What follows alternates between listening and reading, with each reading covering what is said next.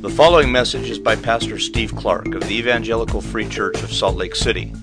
More information is available at our website, www.slcevfree.org.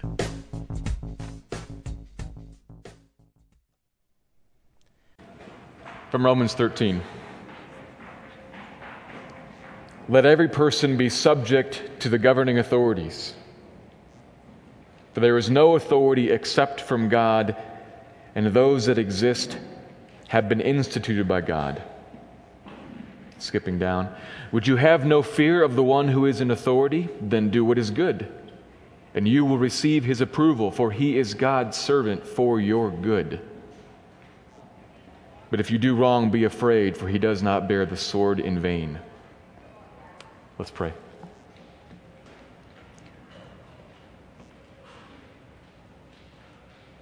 Father, we, your people here gathered in this church, come to you asking you, eager to hear from you, asking you to speak and teach and guide and inform and shape. And we pray that you would use your word by the power of your Spirit to do that. Lord, this morning we have before us a passage that will help us to think about government, and I pray that you would open our minds to that and you would teach us some and you would shape us some that we would be more in line with your thinking and your perspective on this. You have instituted authority over us. Help us to think rightly about it. Help us to live under it and with it and against it in proper ways. Lord, would you open us to hear from you? Would you speak not just to us, but to your body around the world today, that you would shape a people to be worshipers of you,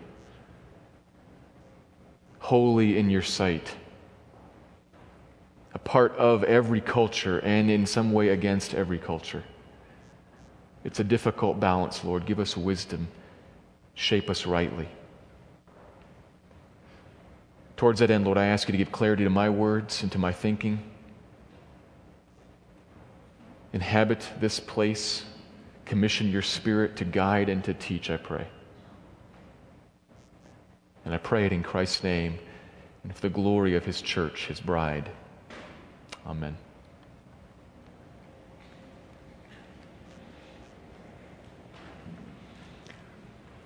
Winston Churchill reportedly once said, democracy is the worst form of government, except for all the other kinds.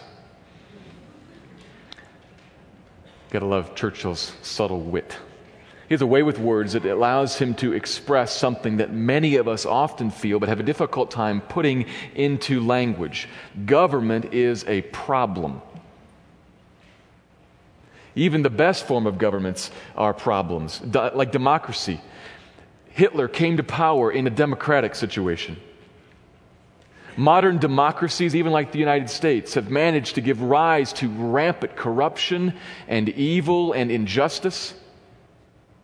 And that's not to mention authoritarian states, be they communist or fascist, dictatorships, or the, the anarchy of rule by local warlord.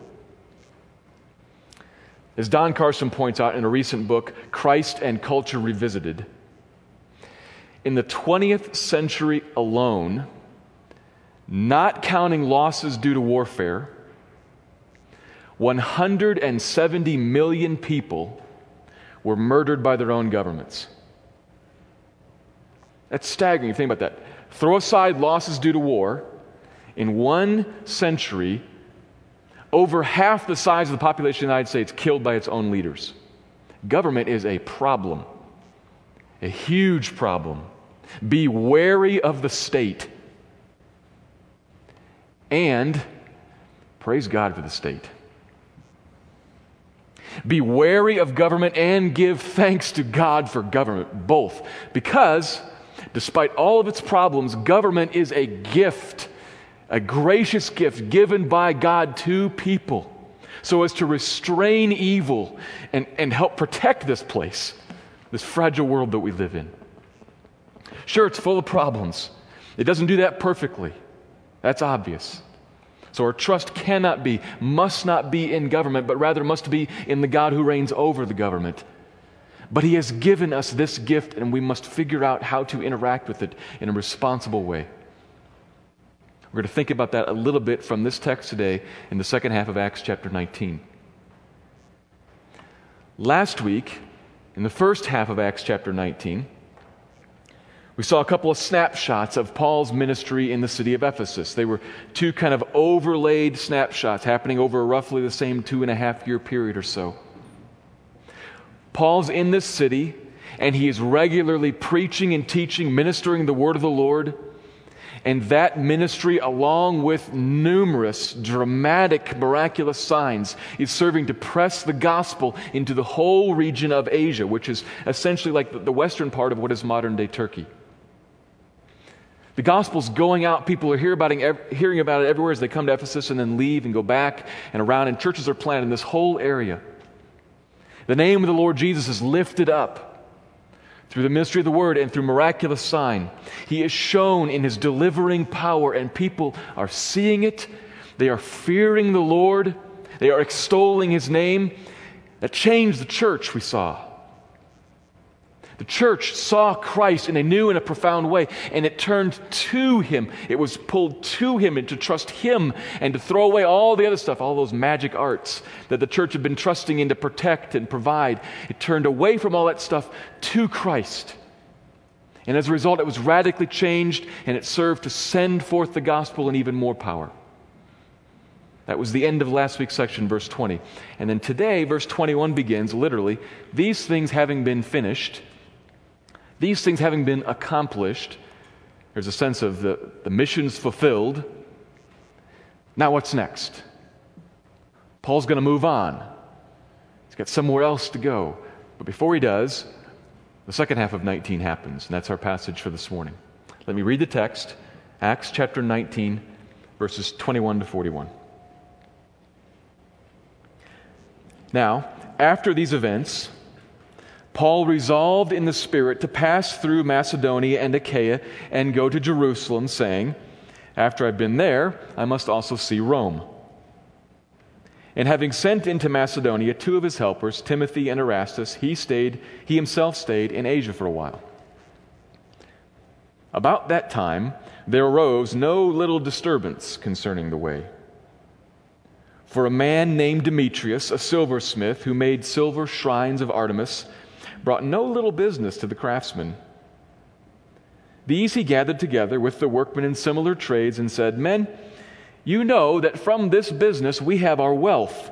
And you see and hear that not only in Ephesus, but in almost all of Asia, this Paul has persuaded and turned away a great many people, saying that gods made with hands are not gods.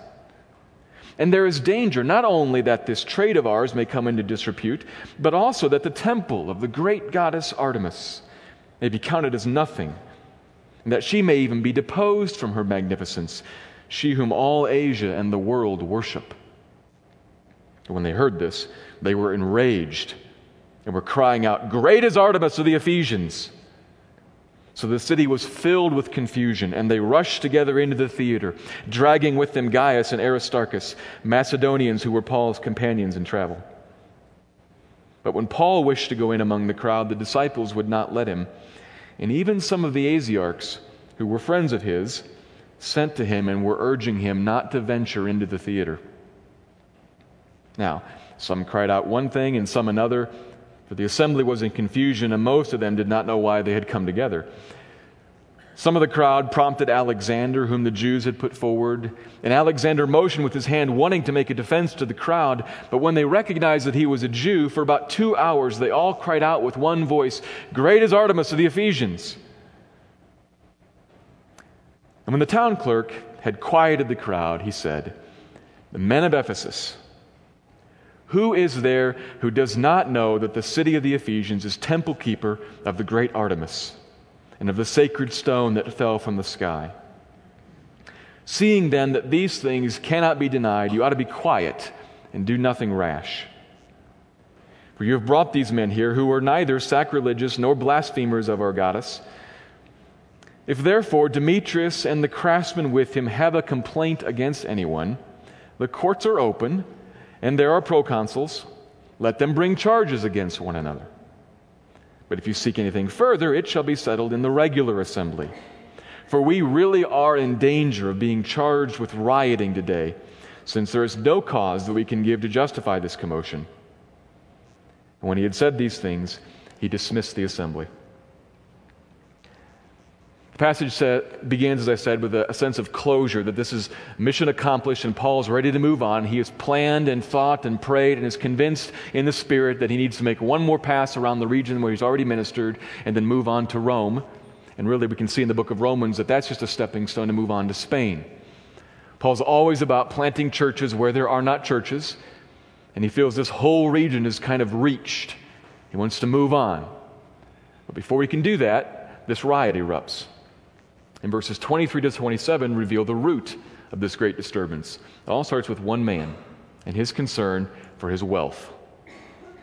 He's a silversmith, and, and he and his co workers, their, their trade was to make little silver shrines, little statues that would aid in the worship of Artemis.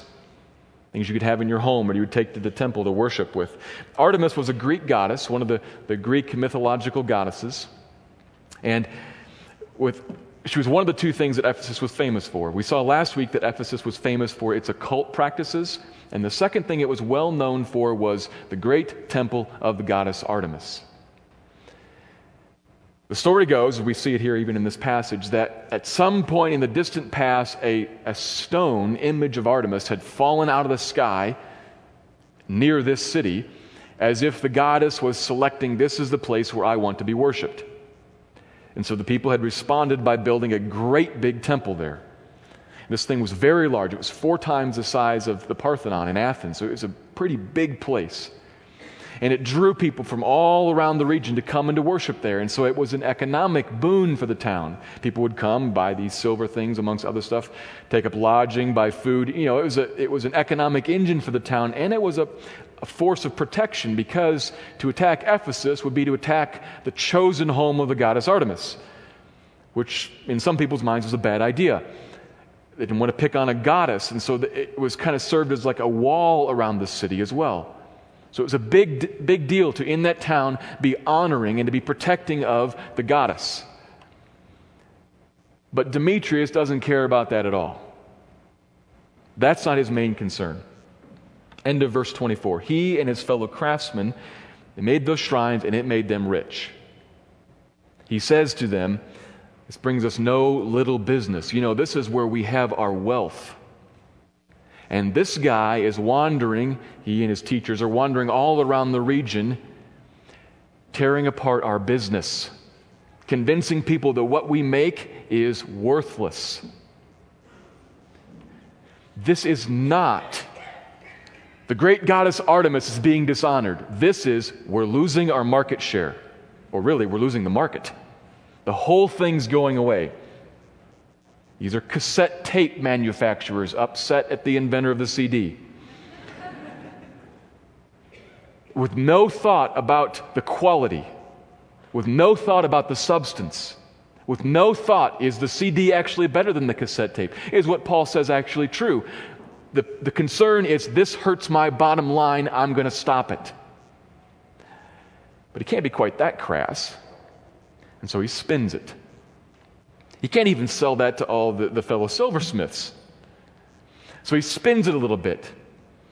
It's not just that our businesses hurt, but you know what? You can cue the sentimental music. The great goddess Artemis is now going to be dishonored, and she might lose her magnificence. And we can't have that, can we?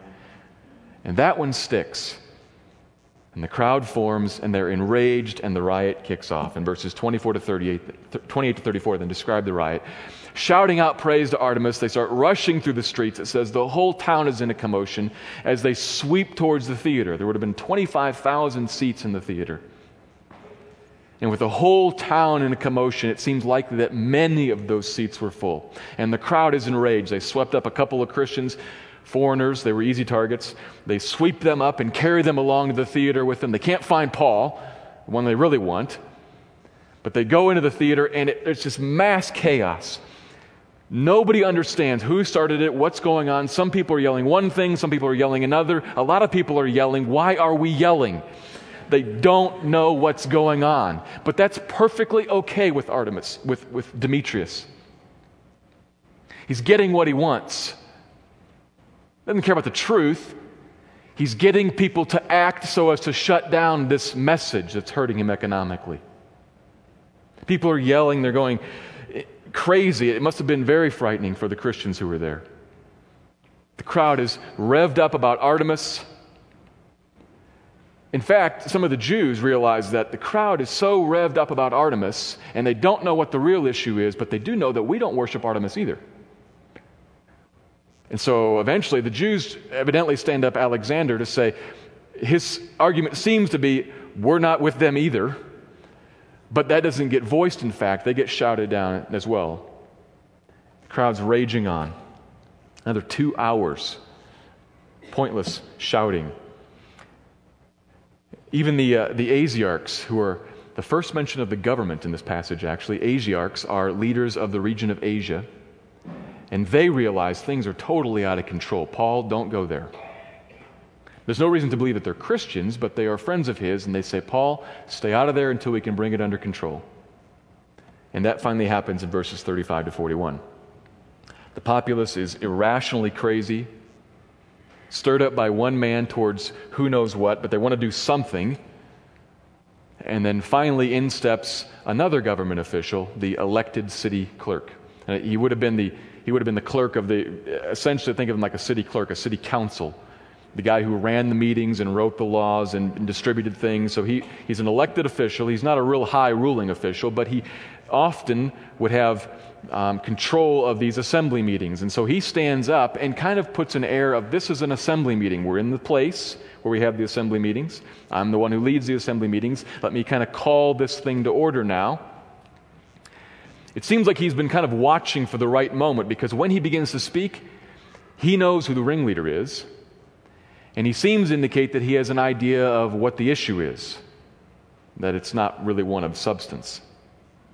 But he calls them together and he says essentially four things. Verse 36, he says, This has nothing to do with Artemis. She's not being threatened, so calm down. Second thing, Furthermore, these people who've been dragged in here, they're innocent. They haven't done anything. They don't rob the temple. They're not sacrilegious. They don't blaspheme the goddess Artemis. We should let them go. Thirdly, if Demetrius does have an issue with anybody, go to court like you're supposed to. It's a little bit of a chastisement here. The courts are open as they always are. There are people who do this sort of thing, and if it's beyond a court measure, we have regular, three times every month, we have a regular assembly meeting. He should go there if he's actually got a real legal problem. This thing, fourthly, that we're doing is itself illegal. We're throwing a riot, and we're in danger of the Romans coming and punishing us for this civil disorder. So, let's go home and he dismisses the assembly like he would commonly, like, it, like his job was.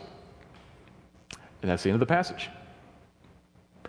Which, as you read it, has a certain bit of action in it, but then you stop and you look at it, and there's a certain bit of oddness to it. There's not very much here at all about Paul. Just a little bit in the beginning, saying that he was already going to leave town, and so this isn't what pushed him out but there's nothing mentioned about him throughout. He doesn't speak, he doesn't preach. The gospel's not explicitly stated somewhere. It just seems to be a story about a riot how it came and how it went. So, as a Christian, you of look at this passage and say, that's interesting, but what's here? Well, there is something here. It's here to teach us, it's placed in the, the book of Acts to teach everybody who reads the book something about God's perspective on government, what he thinks about government, what he uses government for, and how we should think about government under his overall reign.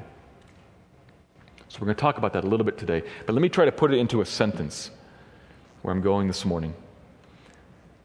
It's a sentence, main point here. Give thanks for God's gift of government. Give thanks for God's gift of government but only trust in God's perfect government in Christ. So, two parts there. Give thanks for what God's done in giving us government. We should be thankful for that. But we should only trust in God's perfect government in Christ. So, there's two halves there. Start with the first half about God's gift of government. My first observation this morning. God, in grace, has established government to restrain evil in the world. God in grace. This is what we're talking about is a gracious gift of God. This is not a random human development as civilization evolves, we kind of rise up to have government. God reigns over all of the world and all of history and all the happenings of history. And one of the things He has done wisely and graciously is to give government for the sake of restraining evil. That's what explicitly is taught in several places in the New Testament. Peter teaches it in 1 Peter chapter 2. Paul teaches it in Romans 13. Read a little bit of that earlier, but listen to Romans 13, 2 and following some selected statements. Those who resist the authorities resist what God has appointed.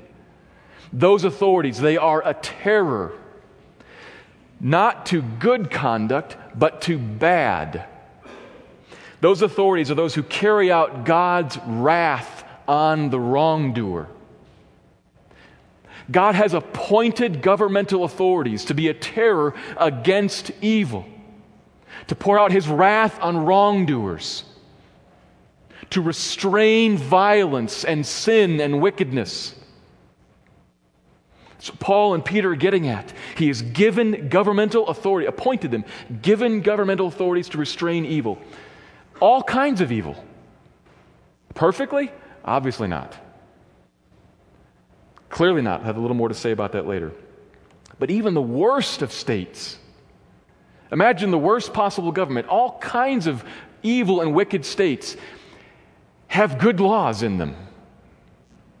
All kinds of states have laws about you can't kill so and so. And if you do, we're going to try to punish you in some way. Even the most corrupt states still try to control graft in some way. Still try to assure that when you go to the marketplace and you pay for this much, for that much, you get what you paid for. There are laws about that even in the worst of states.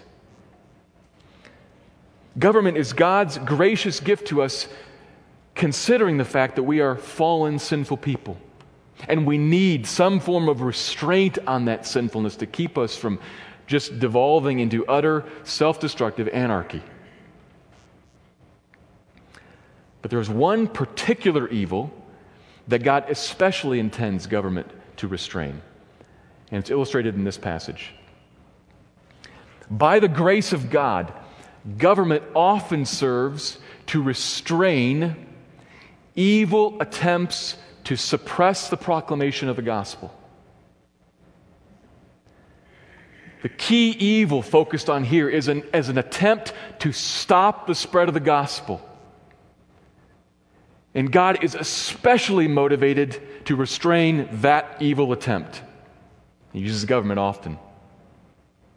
Surely, what this passage is illustrating Demetrius has a concern, but it is not about truth. It is not about God. It is not about the gospel. It is not about forgiveness. It's purely about money. And he never stops and thinks. When Paul says that things made by hands aren't gods, and when Paul says that, that uh, Artemis has no honor and no value and is maybe demonic, but nothing more than that, but Jesus is God come in flesh. When Paul says that, is that true? He never stops and thinks about that, though he should. Remember last week's passage the whole region, the whole town, Jew and Gentile alike, had seen evidence of this power encounter between Jesus and the demonic. And had seen Jesus rise above that, and fear covered everybody. The name of Jesus was extolled everywhere, Demetrius included. Everybody knew. Everybody had seen something, but Demetrius throws it off and moves back to himself. We are so like that dead to spiritual reality, focused on ourselves. And feeding ourselves and fueling what self wants, we will suppress the truth to get what we're after. And so Demetrius himself is missing out on life, which is bad enough. But the great evil is that he wants to act so that everybody else misses out on life too. Think about what would happen if he were to succeed. The gospel would not be proclaimed. People would not hear about the problem they have with God, but God's great solution. No one would know about God's love come and taken on flesh so as to die and save them, and they would be trapped in worship of a rock. Dead in sin, doomed and not knowing it. And Demetrius says, Fine by me as long as I get rich. And God says, Not fine by me. I will not allow that to happen. I have concern for people. I have love for them and I want them to know, and so I will not allow you to stop that, Demetrius. Just like happened in Corinth. People try to shut down the proclamation of the gospel. Jesus says to Paul, Speak, and I am going to assure that you are enabled to speak. I will protect you. That's what he does here. And he uses government to make that happen. The Asiarchs defend Paul. The clerk diffuses the riot. He uses government for that. The authorities are God's agents to restrain evil that would shut down the gospel. Seen in this passage. And in fact, it is a constant, subtle theme throughout the whole book of Acts, which is why we need to think about this and consider it. It's a constant theme. The very first verse of the, of the, book says that Luke, under the inspiration of God, is writing to a man named Theophilus. And nobody really knows who he is, but some people have theorized that perhaps he's a low level Roman official because of how consistently Luke hits on this theme of the government and the gospel are not at odds. Sure, everywhere Paul goes, a riot breaks out, and it's not Paul's fault. It's not. And you look through the book and you see constantly somebody kills Stephen. Who kills Stephen? People taking the law into their own hands, which Rome would have a big problem with. Mobs chase Paul out of city after city and attempt to kill a Roman citizen, which Rome would have a big problem with. When the court case finally comes before a Roman proconsul, he says, he throws it out. He doesn't even let it, let it happen because there's no case here. This is totally fine, totally legal. And as we move on, we're going to see again and again and again there are more Roman officials. It's going to become more frequent. Governors and kings who sit and patiently listen to the gospel while they are defending Paul from people who would try to assassinate him.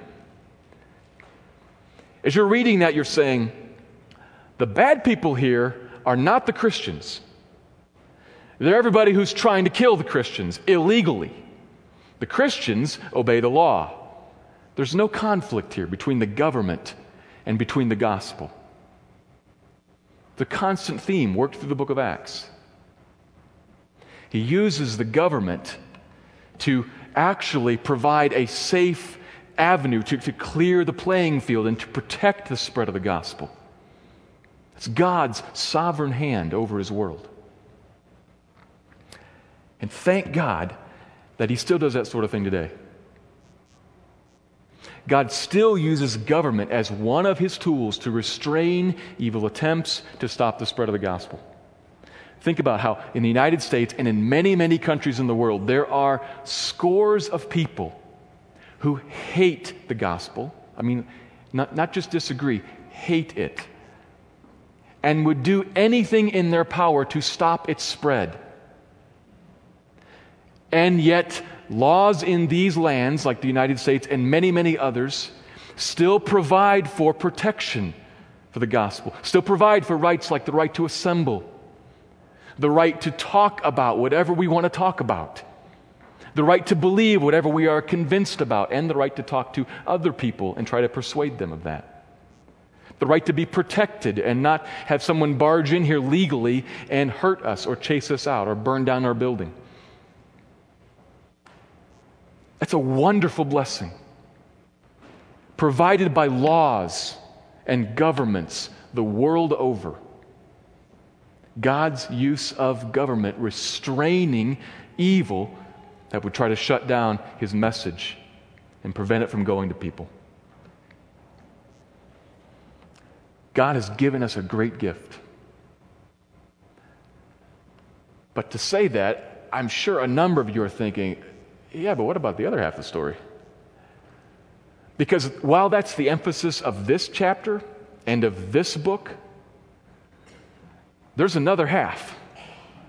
There's another side to this story. Because, sure, plenty of countries have those kinds of laws, Steve, and plenty of countries don't. And yeah, sure, Rome protected Paul, and Rome killed Paul. And sure, the United States has laws that allow for the, the spread of the gospel, but we're fooling ourselves if we think it's like it used to be and that it will always be that way. There's another side of the story, something else we need to think about, and that's the second observation. The first observation, though, we need to kind of keep in mind that God has given us a gift. Government is good. Praise God for government. It restrains evil, particularly evil that would stop the spread of the gospel.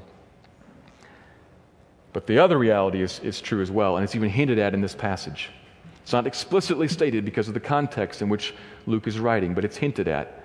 If you look at what the town clerk said in rationalizing his dismissal of the riot, you look at what he said there in verses 35 to 37, he's wrong. He's missed it. It's probably a good thing Paul wasn't there because Paul would have cleared some stuff up that would have inflamed the riot. He says essentially, Artemis is not threatened. Let me assure you, Artemis is not threatened here. Everybody knows how great Artemis is.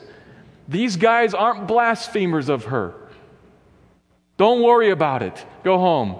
And everybody breathes a huge sigh of relief and leaves. But he's misunderstood something the invasion of the kingdom of God into Asia has come expressly against Artemis. It has come expressly against her and everything else that sets itself up against the kingdom of God. Christ has come specifically to destroy the demonic hold on Ephesus, specifically to dethrone Artemis specifically to dethrone greedy capitalism and to dethrone sinful hedonism and national pride and a thousand other idolatries that all people and all countries and therefore all governments cling to and enforce and build up.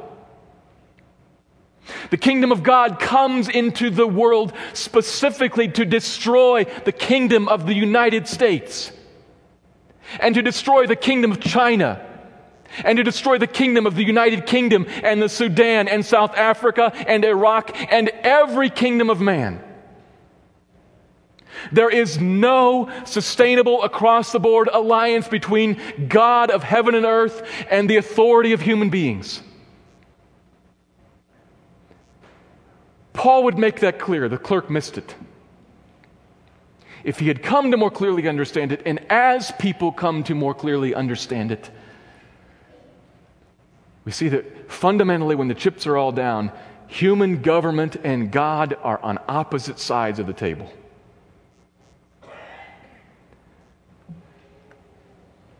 So there's a great tension here. God has given government as a gift. So be thankful for that. But be wary of it too, because ultimately God and human government are at odds. Here's the second observation in a sentence Pledge allegiance to the flag, but pledge ultimate allegiance to the Lord Christ.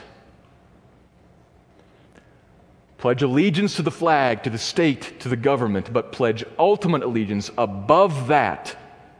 Pledge allegiance to the Lord Christ. I say pledge allegiance to the flag to try to capture the main theme of the passage, noting the usefulness and the blessing that God has provided for us in government. To capture the idea of Romans 13, where it says, Submit to those authorities placed over you. They are there for your good. And we don't get to pick and choose what we submit to. We can't pick, I like this law, it seems reasonable to me, I'll submit to that one. This one, no. This tax I can afford and seems okay, I'll pay that one, but not this one. We don't get to pick and choose. That's still me being an authority, deciding. It's the other way around. We are under, we must obey, submit to. Now, just as with any authority, we can't follow it into sin. The Bible does talk about all kinds of different authorities. The Bible, for instance, sets up husbands as in authority over wives. But a wife should say, if a husband ever says sin, she should say, no. I must obey Christ, not you. That's sin. Same thing with governments. We have to follow them all the way up to the border of sin and then say, no. Do to me whatever you will, but I cannot go there. I am ultimately submitted to Christ. Now, in a democratic society, we have uh, unique opportunities to resist the government, uh, ways provided for us to resist the government and to, to argue with it over laws and taxes and whatnot. So we can take those, that's okay. I'm just trying to make a, a simple point here. There's a lot more we talk about there and civil disobedience and that kind of stuff. I'm just trying to make a simple point that we are under authority. God has established an authority and we are under it. And we should be pledging allegiance to this state in such a way that we adorn the gospel of grace. That is, we make the gospel that we believe and that we live look good. Live as model citizens. So that when the government looks upon us, it is inclined to believe something good there. Something is right there. I've got a lot of trouble. A government official should look and say, I've got a lot of trouble, and none of it comes from those Christians. The Asiarchs that warned Paul, it says in the text that they were his friends.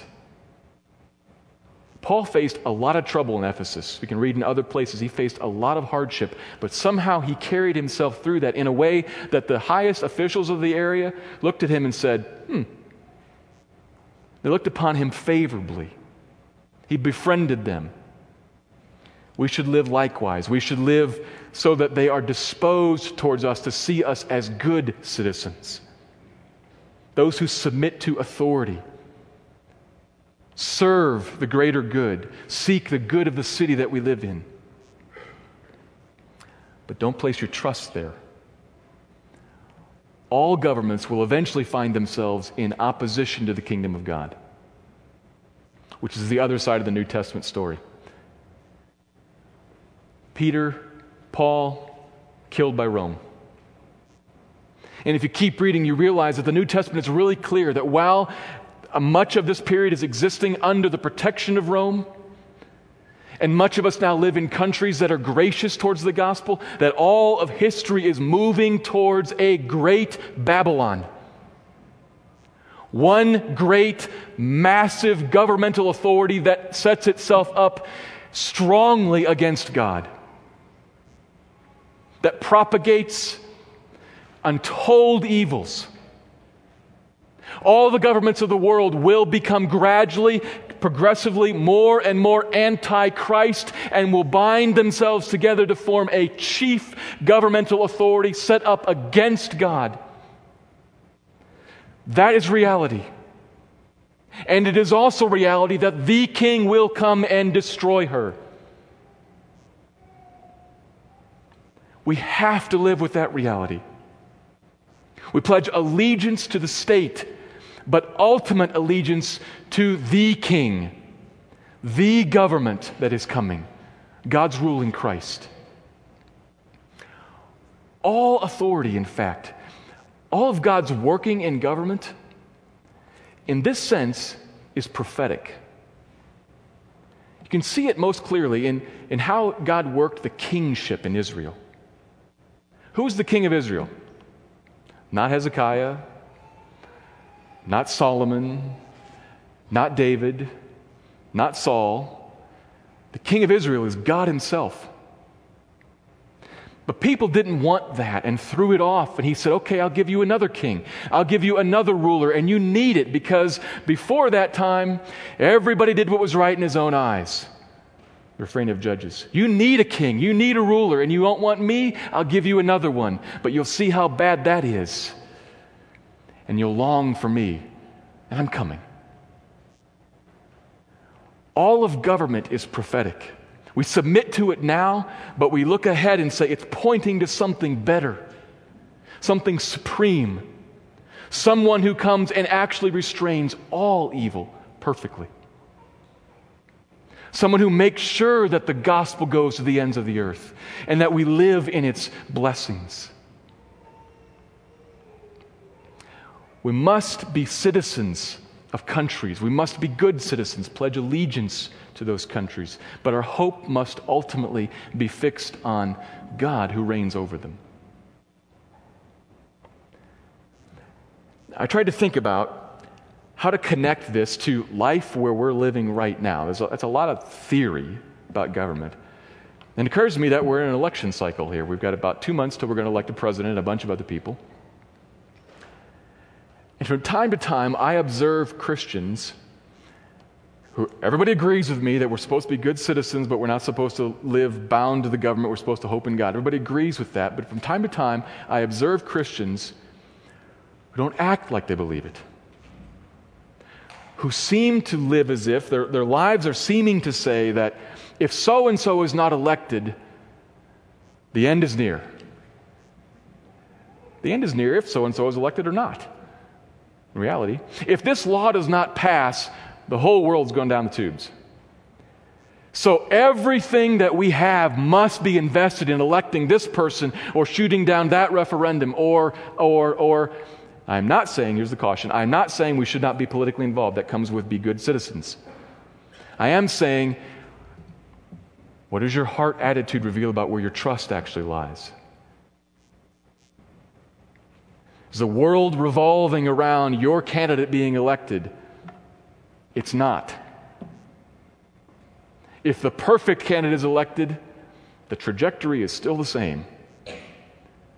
Again, caution, not saying we shouldn't be politically involved. I see people who, it seems to me as I'm trying to read between the lines, are fundamentally driven by fear, are angry when so and so wins and so and so loses. Look at that in your lives. Are you looking at this election cycle and your particular candidate, whoever that may be, at whatever level of government you're thinking about? Are you looking at this election cycle angry and afraid, summoned to battle as if this is the battle? It isn't. It is a battle, it's not the battle.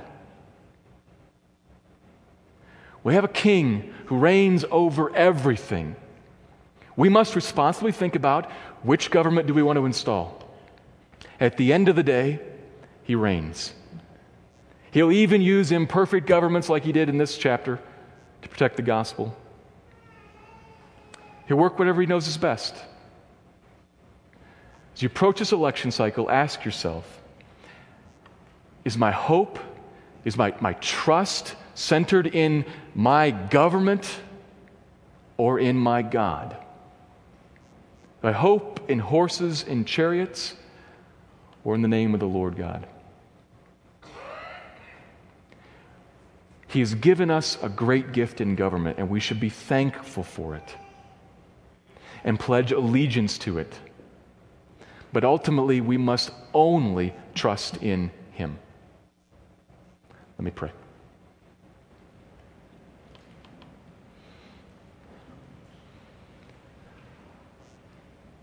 Father, would you help us to think about, would you help us to continue to think about what our role is in relation to things like politics and government and legislation, local and national both? Would you help us to trust you in the processes of election, processes of campaigning? Lord, we look to you and we ask you to place over our country and over our state and over our cities wise rulers who will serve to protect the peace and provide opportunity for the exchange of ideas, to protect the opportunity to spread the gospel. But Lord, when that doesn't happen here and when it doesn't happen in other places, would you give grace to your people to trust you and to follow you, to hope in you? Bless our government, I ask, Lord. Bless us as citizens under it. And bring in the perfect and righteous government that is coming, the kingdom of God in its fullness, with the King of glory at its head. Do that, Lord, I pray. In his name, amen.